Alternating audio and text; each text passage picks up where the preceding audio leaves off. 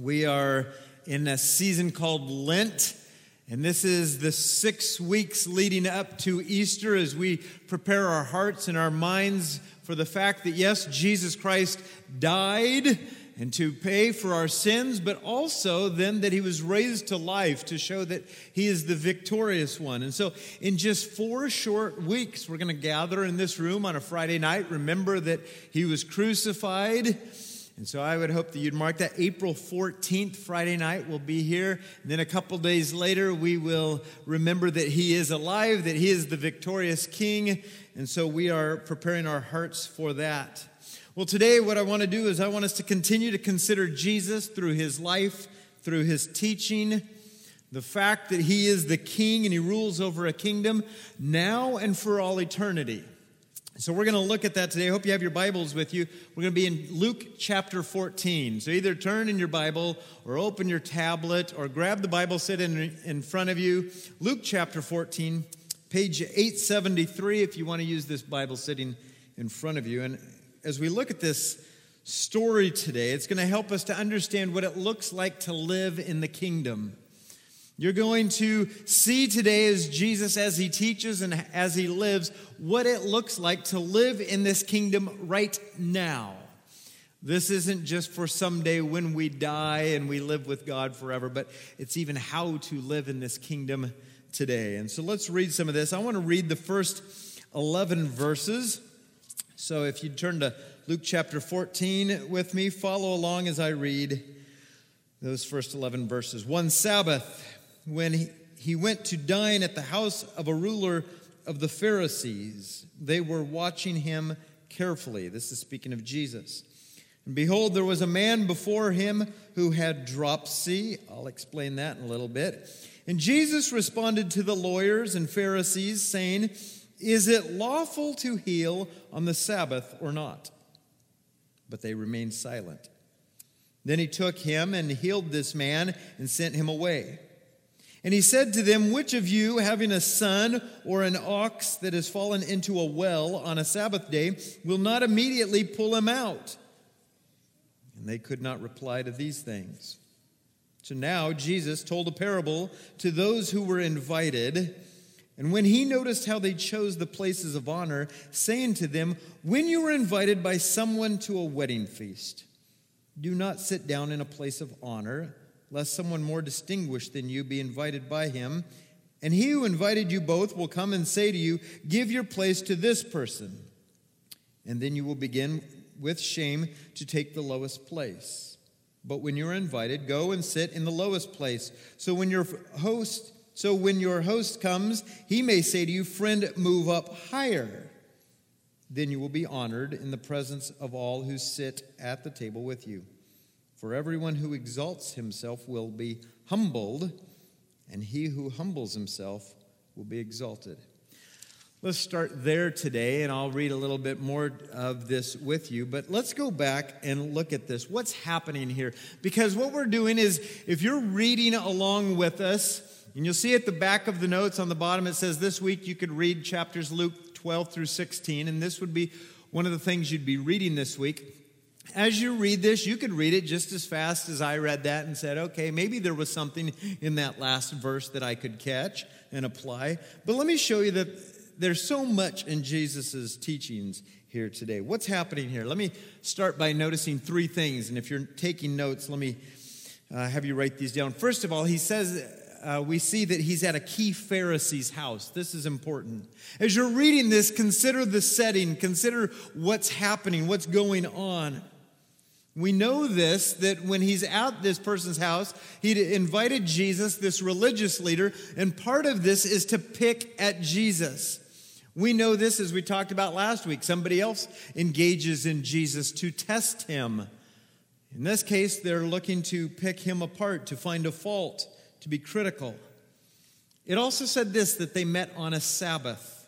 This was a day set apart by God. It's one of the 10 commandments that you should have this day, and it should be separate. It should be a different day. It should be a day where you focus on God. It's a day to rest. It's a day not to work. It's a day to worship God. If we want to say it this way, it's a day to focus on God and His provision. Now, God said this, and you can find this in Exodus chapter 20. God says, I want you to have one special day. And the certain commandments you would get. Don't murder, that one makes sense. Don't commit adultery, that one makes sense. Don't steal, that one makes sense. But He says, I want you to have a special day. We'll call it the Sabbath, the day of rest. I want you to keep it separate, and I don't want you to work on that day. Okay, that's a weird one, God. Why? That's really one of your biggies, to take a day off? Okay. Part of that is an identity question. If we ask each other, and maybe you should even try this before you leave today, just, hi, tell me a little about yourself. One of the first things we might say is, I work at, it's just part of our identity. This is who we are.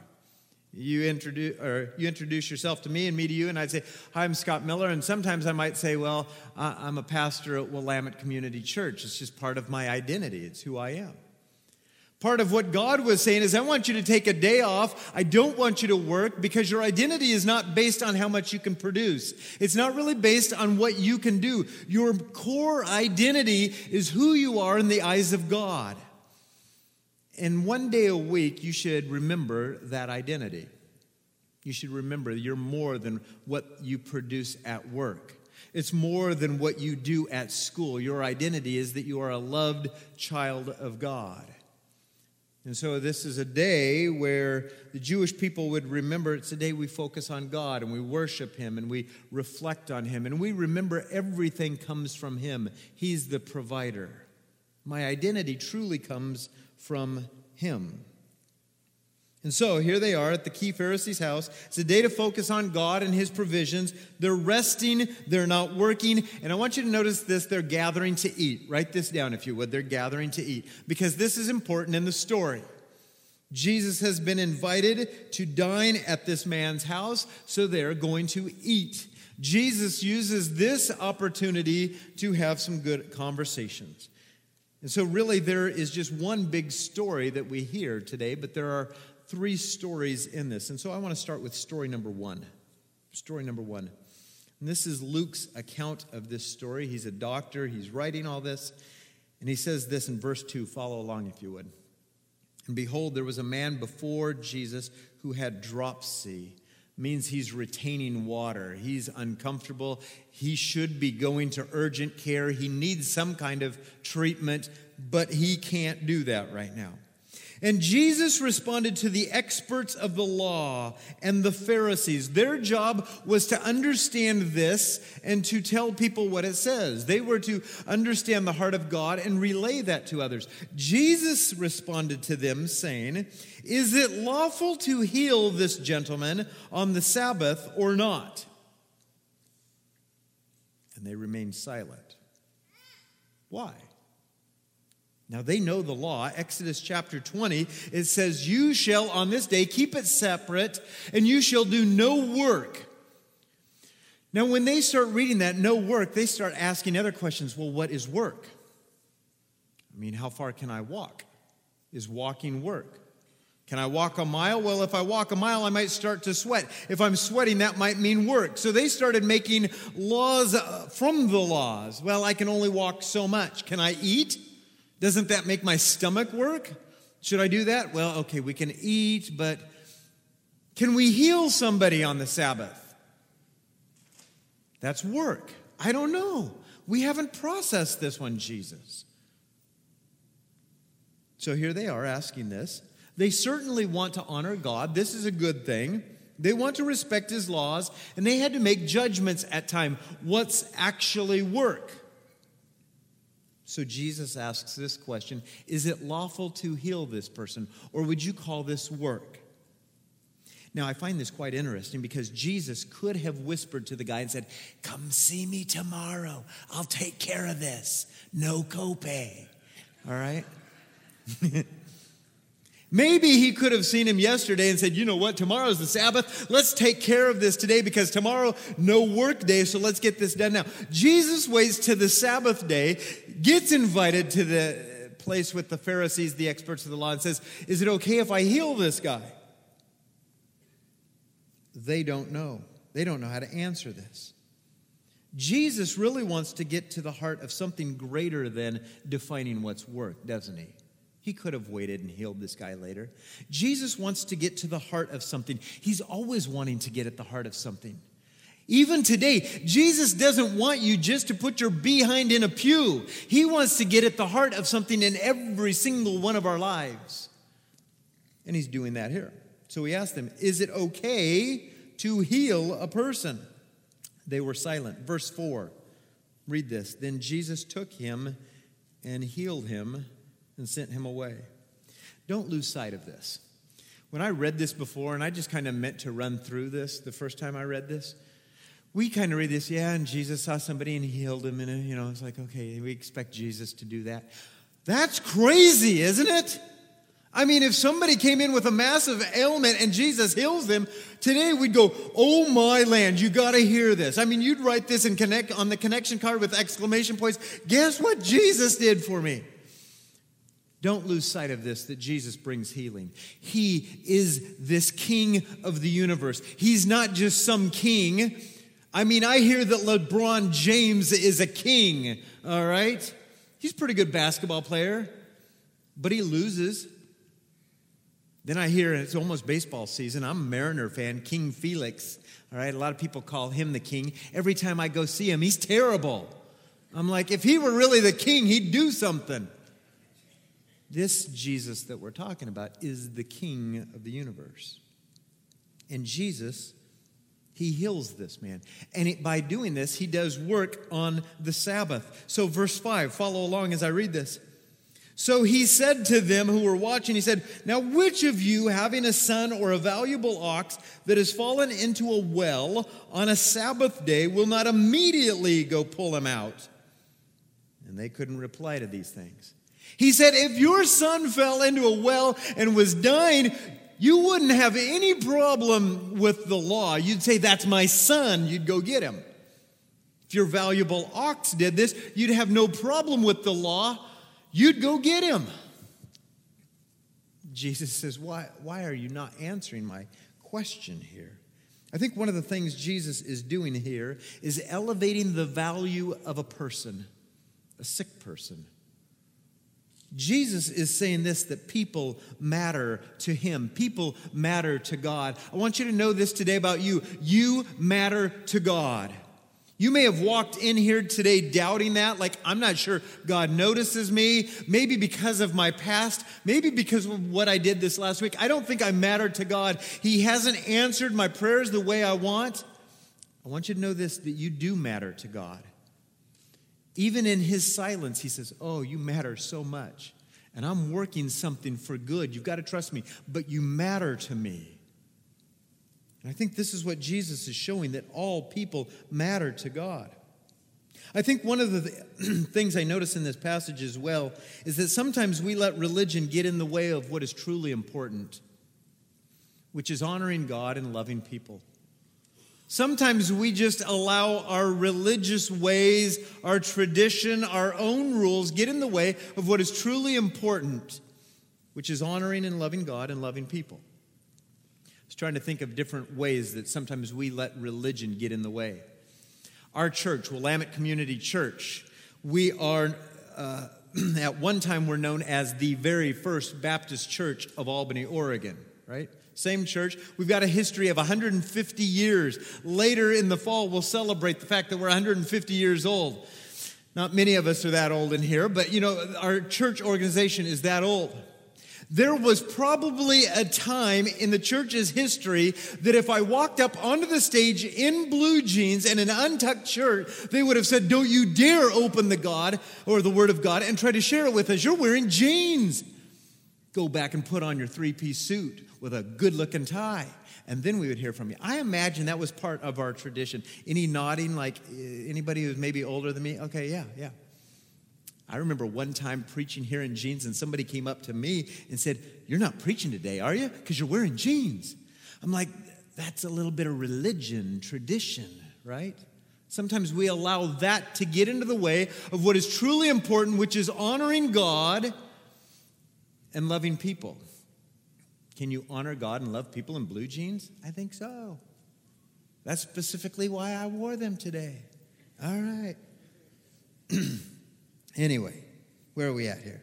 Following rules. I was thinking this. Sometimes, even for the sake of religion, some of us say this, because I've done it at my home before, where we say, hurry up, get in the car, we're running late for church. And we get mad at our spouse, we get mad at our kids, because we're going to church where we have to put on a mask, right? I don't know if you've ever done, some of you maybe did that today even. And then I'd be sitting here next to my wife and say, man, I'm sorry. For the sake of religion and going to church and trying to honor God, I actually dishonored you, honey, or our kids. I found a way to fix that problem, and it's just to show up here before my family wakes up on a Sunday. So you might want to try that. We'll open the door for you here, 6:30 in the morning if you want. But I think sometimes for these people and what Jesus was saying, religion gets in the way of what is truly important. Now, the Pharisees, they were trying to honor God, yet they neglect this man. And that doesn't honor God. That doesn't honor God's creation. And so sometimes I think we try to honor God by doing certain things right, but actually when we dishonor people, disrespect people, that's dishonoring to God. And sometimes we even call it religion. Now go to this second story. It's all part of this one big story. So Jesus told a story. Story number 2, I'll call it. Jesus told a parable. It was a teaching moment. Verse 7, follow along. Now Jesus told a parable to those who were invited. So now he's speaking to those who were invited like himself. When he noticed how they chose the places of honor, saying to them, when you're invited by someone to a wedding feast, would you underline that real quickly? Do not sit down in a place of honor, lest someone more distinguished than you be invited by him. And he who invited you both will come and say to you, give your place to this person, and then you will begin with shame to take the lowest place. But, verse 10, when you are invited, go and sit in the lowest place, so that when your host comes, he may say to you, friend, move up higher. Then you will be honored in the presence of all who sit at the table with you. For everyone who exalts himself will be humbled, and he who humbles himself will be exalted. Jesus noticed that they kind of fight for the best spot. Okay, the guy who's hosting this party, he sits here, and they're all sitting here fighting for this. Jesus' disciples did this too. Jesus is walking around, and his disciples at times were saying, hey, can I sit next to you in your kingdom? Can I be at your right side? I mean, this is just something in us. We just want to be with the cool kids, right?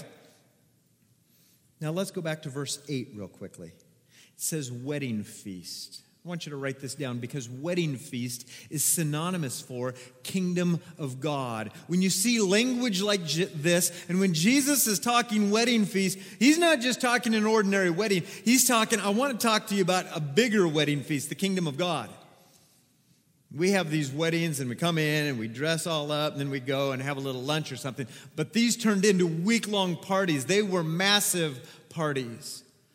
But Jesus is saying, I want to talk about the kingdom of God here. Now notice, there wasn't a wedding going on, was there? But Jesus says, when you're invited to a wedding feast, we'll catch up with that a little later. When you're invited to the kingdom of heaven, there's something about humility here.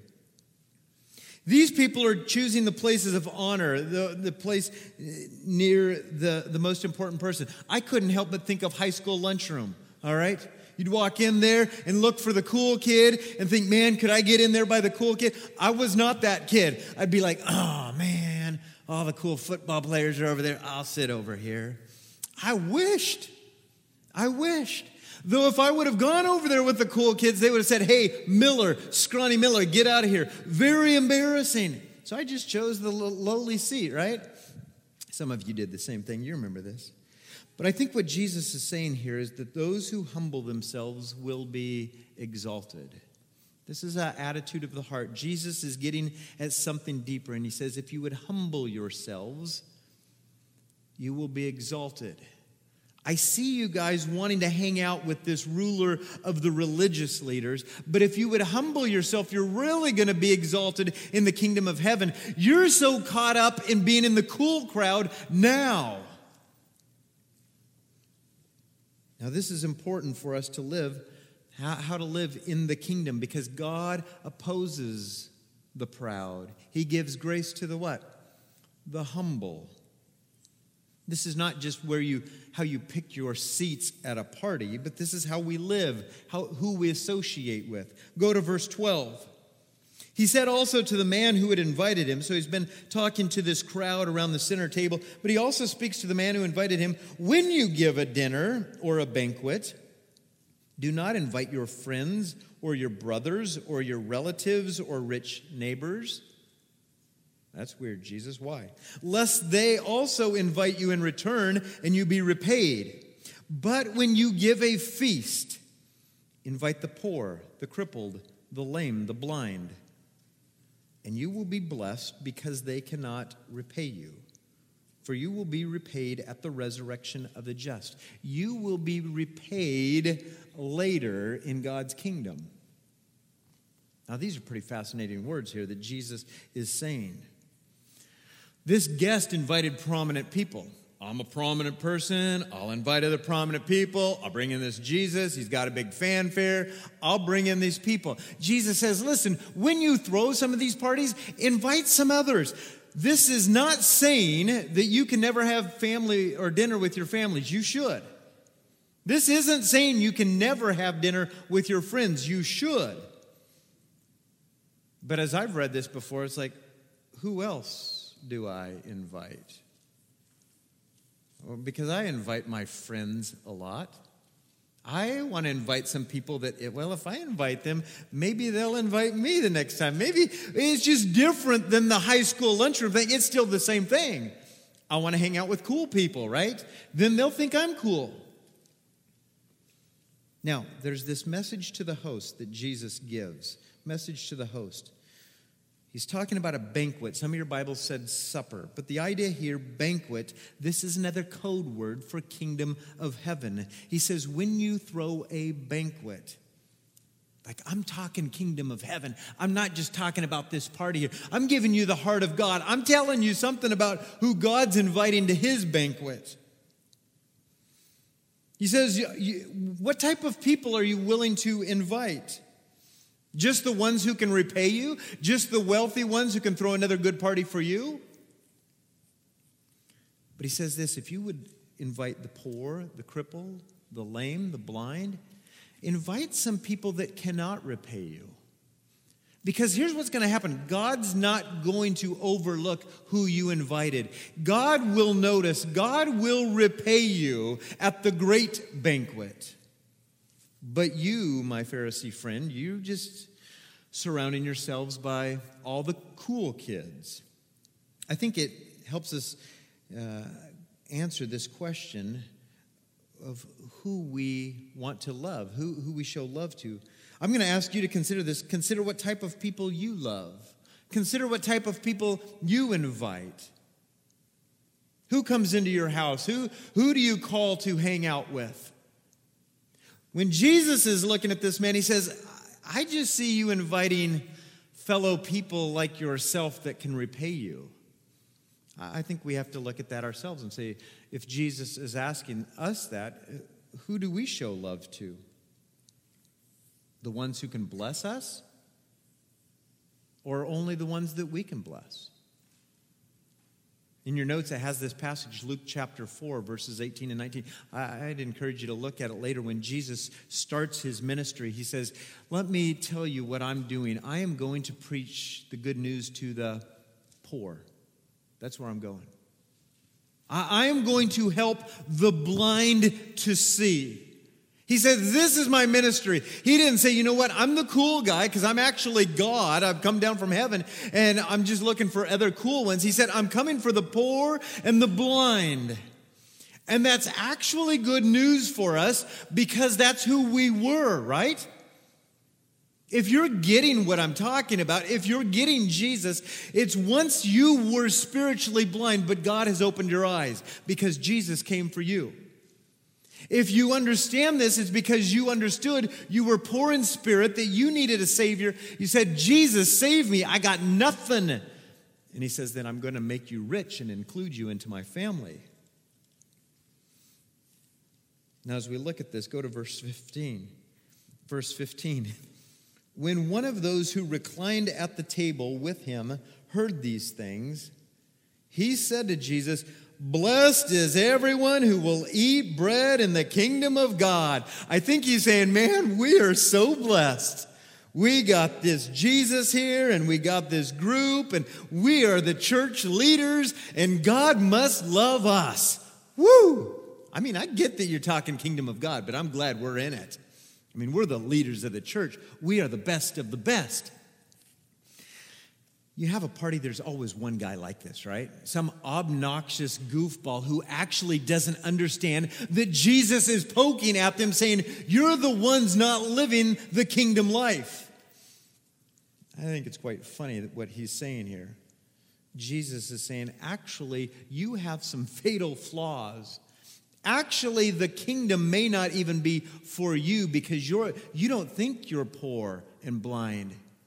You think you're rich and you've got it all figured out. So let's go to the third story in this one big story, verse 16. And so Jesus said to him, in response to him thinking, man, I'm in the kingdom of God, he said, a man once gave a great banquet and invited many. And at the time of the banquet, he sent his servant to say to those who had been invited, come, for everything is now ready. Verse 18, but they all alike began to make excuses. The first said to him, I bought a field, and I must go and see it. Please have me excused. And another said, well, I bought 5 yoke of oxen, and I need to go examine them. Please have me excused. And another said, I've married a wife, and therefore I cannot come. Verse 21, so the servant came and reported these things to the master. Then the master of the house became angry, and he said to his servant, go out quickly to the streets and the lanes of the city and bring in the poor, bring in the crippled, bring in the blind and the lame. We've heard Jesus talk about this already. The servant said, sir, what you've commanded has already been done, and still there is room. I mean, I invited the poor, the crippled, the blind, and the lame. There's still room. Verse 23. And the master said to his servant, go out to the highways and the hedges and compel people to come in, that my house may be filled. For I tell you, none of those men who were invited shall taste my banquet. Ouch. When this guy's saying, oh man, we are so blessed. We go to Willamette Community Church. We show up all the time. I got this really big Bible. You know, woo, it's so good. We're blessed. Jesus says to these church elite, he says, let me tell you a story here. Yes, God has a big banquet. He has made an invitation. But as I read this story, I made some notes, and I want to share them with you. For the great banquet, the ultimate banquet, the time when we will be with the Lord, it will be a feast nonstop as we rule and we reign a new heaven and a new earth with Jesus. For this great banquet, I want you to hear this. Invitations are given. Invitations are given. God gives invitations for this. Some of you have heard this invitation. That come as you are. God accepts the poor and the crippled and the lame and the blind. Yes, physically, but more figuratively, God accepts those people. The invitation is out there for every single one of us. The invitation then is to humble yourself, to receive Jesus. Now, it's not a religious thing. It's like, I'm trying to do really good. It's not about trying to do really good. Your sin has totally crippled you. The only way to find healing is through Jesus. And the question is, do you want to be a part of God's family? Do you want to be part of the King's family? And when we humbly say, Jesus, I need you, and I know many of you in this room, and you have said, I have acknowledged that, I have followed Jesus. When you said, Jesus, I humbly say that I need you, what happened was you married up, all right? Here's Jesus, the groom. We became his bride. We married into his family. He took a crippled, lame, poor, blind person like me and included me. Whoa. But as I read this, I notice a couple other things. Not only are invitations given, but notice what happens. Many are busy. The invitation's out there to everyone. Humble yourself and follow Jesus. And some say, I'm just too busy. I mean, I bought a field. I bought this thing, and I need to take care of it. So I'm actually going to have to say no to you, God. I'll later try to work off my debt for you, but I'm busy right now. I wonder if that's ever us. Many are distracted as I look at this. Well, I bought 5 oxen or a few new cars or a bigger TV. I need to spend time with the car or the TV. And so I'm going to have to say no to you, God, right now. I'm a little distracted. Many I see in this are selfish. I mean, I just got married. I want what I want, Jesus. So I'm going to spend time with my spouse. I'm going to have to say no to you right now. I think you and I do this, don't we? Let me differentiate a little bit. Yes, we can receive the invitation and be included into his family, and many of you have. And at moments, we get busy and distracted and selfish. But we are in his family. And I think the call, if we're in his family, to say, you know what, let's not get busy and distracted and selfish, and let's follow Jesus. Jesus, as he says this, though, he's saying this to church people. I guess I would, as a spiritual shepherd here, I would be so hurt to find out one day that there were people here that just put on the good front. And Jesus said, I actually never knew you. You showed up and you gave some money and some time, but I never knew you. The invitation is out there to be included into his family. Maybe some of you, even today, for the very first time, are going to say, man, I'm going to take this invitation. I need this. Hopefully these words of Jesus bring some conviction. I usually don't say that, but I'm hoping these words bring some conviction to us. I know they do to me. This is to examine our hearts. I mean, when do you and I say things like, God, I'm just too busy right now? No. I'm too selfish? No. The religious leaders of the day, they basically said that to Jesus. They rejected him. I know we do at times. We all do at times. But I hope this isn't our pattern of life. Some of it accepted the invitation. We get lost in our own ways. Today's even a time to return and just say, I've received the invitation. I'm in your family, but I'm just going to acknowledge I get lost in my own ways at times. Some of you today have never accepted that invitation, and you are lost in your own ways. And today is a day to receive that invitation and say, I want it. I want to be included into this family at this banquet. And as I look at this, I want you to write this down, that the heart of God is to have his house full. This is what he wants. He doesn't sit there and say, you know what, I only want the best of the best. He says, I actually am looking for the poor, the crippled, the lame, and the blind. And unless you can identify yourself as that, you really have no part of me. So I don't mind saying, you know what? I was spiritually blind. I needed Jesus to open my eyes. I was crippled and lame by sin. I could not fix myself. Jesus had to do that. I was poor in spirit. I just had nothing to offer to God. That's what I'm saying. And that's who Jesus comes after. That's who he fills his house with. So as I'm looking at this, I thought, okay, what's this going to mean for us? Let me wrap it up with a couple thoughts here. So what? So what for us today?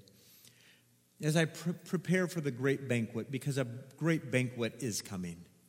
I look forward to that. I sat with Gladys Halverson. She's been a part of our church for years. Her body is failing her. She knows that her time is probably near. I said to her this week, I said, you know what, Gladys? There's a great banquet coming. And she's like, amen. And some of our loved ones have already gone to be a part, and they're just waiting for us. And that one day that will all happen, right? As we are preparing for the great banquet, let me ask you three questions today to examine your own heart. Three questions. Because this great banquet is coming, and you have been invited. And if you've never heard that before, I'm telling you, you're invited today. I'm inviting you on behalf of Jesus. You're invited to this great banquet. Three questions. One, first one, in what ways do I need to humble myself before God? Write this down. Consider this. Not just this morning, but consider this week, the rest of your life. In what ways do I need to humble myself before God? For some of us, it's to take off a mask. We come here every Sunday and we kind of put on a mask.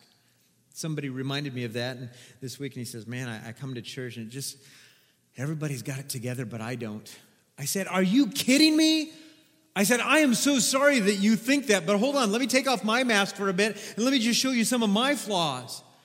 Every single one of us have those flaws. This is why we need Jesus. Maybe you have to take off a mask and share that with somebody. Now, I don't know what that means for you. Maybe that's humbly saying, Jesus, you know what? I believe your word is food for my soul, and so I will read it. I've kind of just said, I know that story. In what ways do I need to humble myself before God? That's for you to hear from God and to let him help you answer that. Second question I'd have for you this. Who should I invite into my life?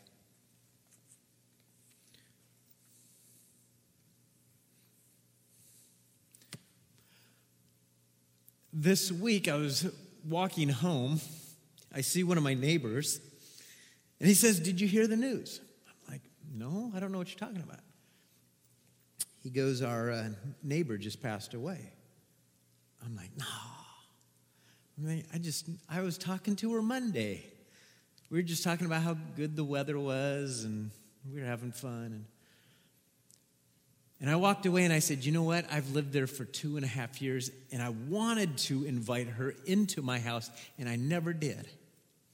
And I don't have a chance. I got to go into her house. We had multiple conversations, but I didn't invite her into my house. I didn't have all the conversations I wanted to have with her. And I'm like, oh. Some of that was fear. Sometimes probably out of self-righteousness. God was saying to me as I was reading this, Scott, who are you supposed to invite into your life? Sometimes into your home, sometimes out for lunch. Who are you just supposed to have conversations with?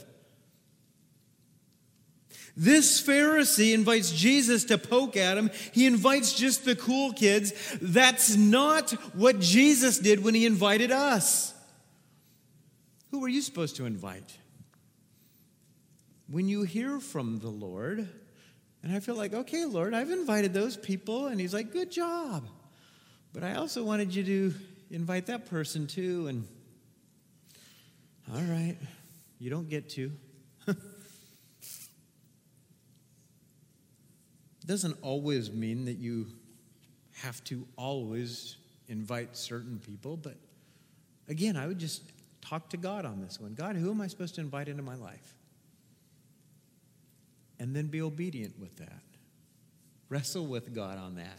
Like, God, I really don't want to. You can tell him that. He knows you're thinking that anyway. Who should I invite into my life? And then lastly, consider this question, if you would. What are my excuses that keep me from God? What are my excuses that keep me from God?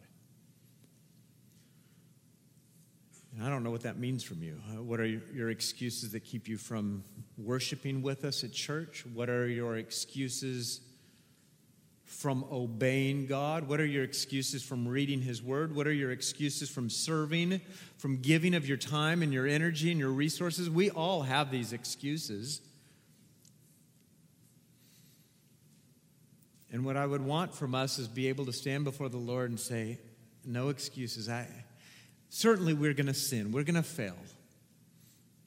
But Lord, I don't want to say I'm busy. I don't want to say I'm distracted. I don't even want to say I'm selfish.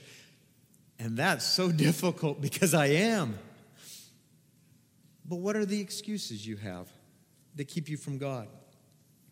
I'm going to ask that you do this. Maybe you keep your notes in front of you. Maybe you write some things. Maybe you just bow your head and pray. But I'd like you to reflect for a moment before we close up here today. This is not just me sharing a few words and then you leaving. I would hope that especially these three questions, what ways do I need to humble myself? Who should I be inviting into my life? What are my excuses that keep me from God? I would hope that you would ask them to God. Let him speak them to your heart. Would you just bow your head with me and reflect? Listen.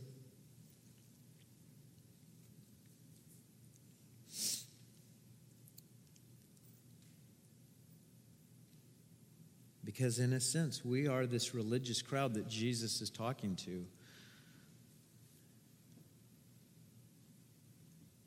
Humble yourself. Be willing to give of yourself, to associate with those in low position.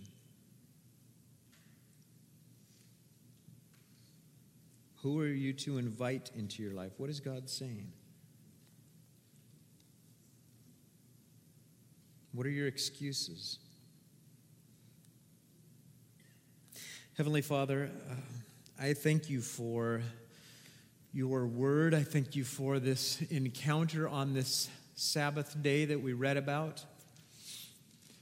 I thank you, Jesus, for the healing power that you had, but maybe even more importantly than that you had a heart for a crippled, sick man. But Jesus, you had a heart for the religious, and that's who we identify with as well.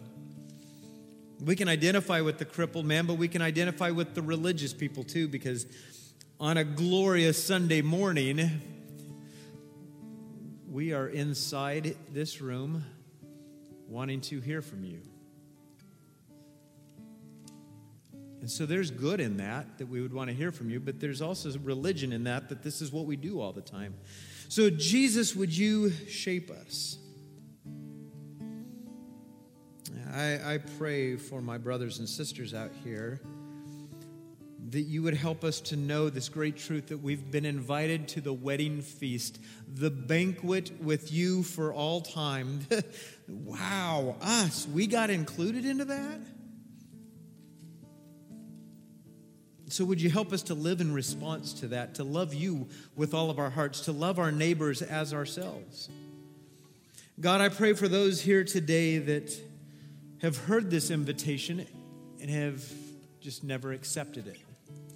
That they would simply say, today I take this gift. I take your life, Jesus. I need the forgiveness of sins. I need into your family. I need healing. And I thank you that at that moment you give that to us.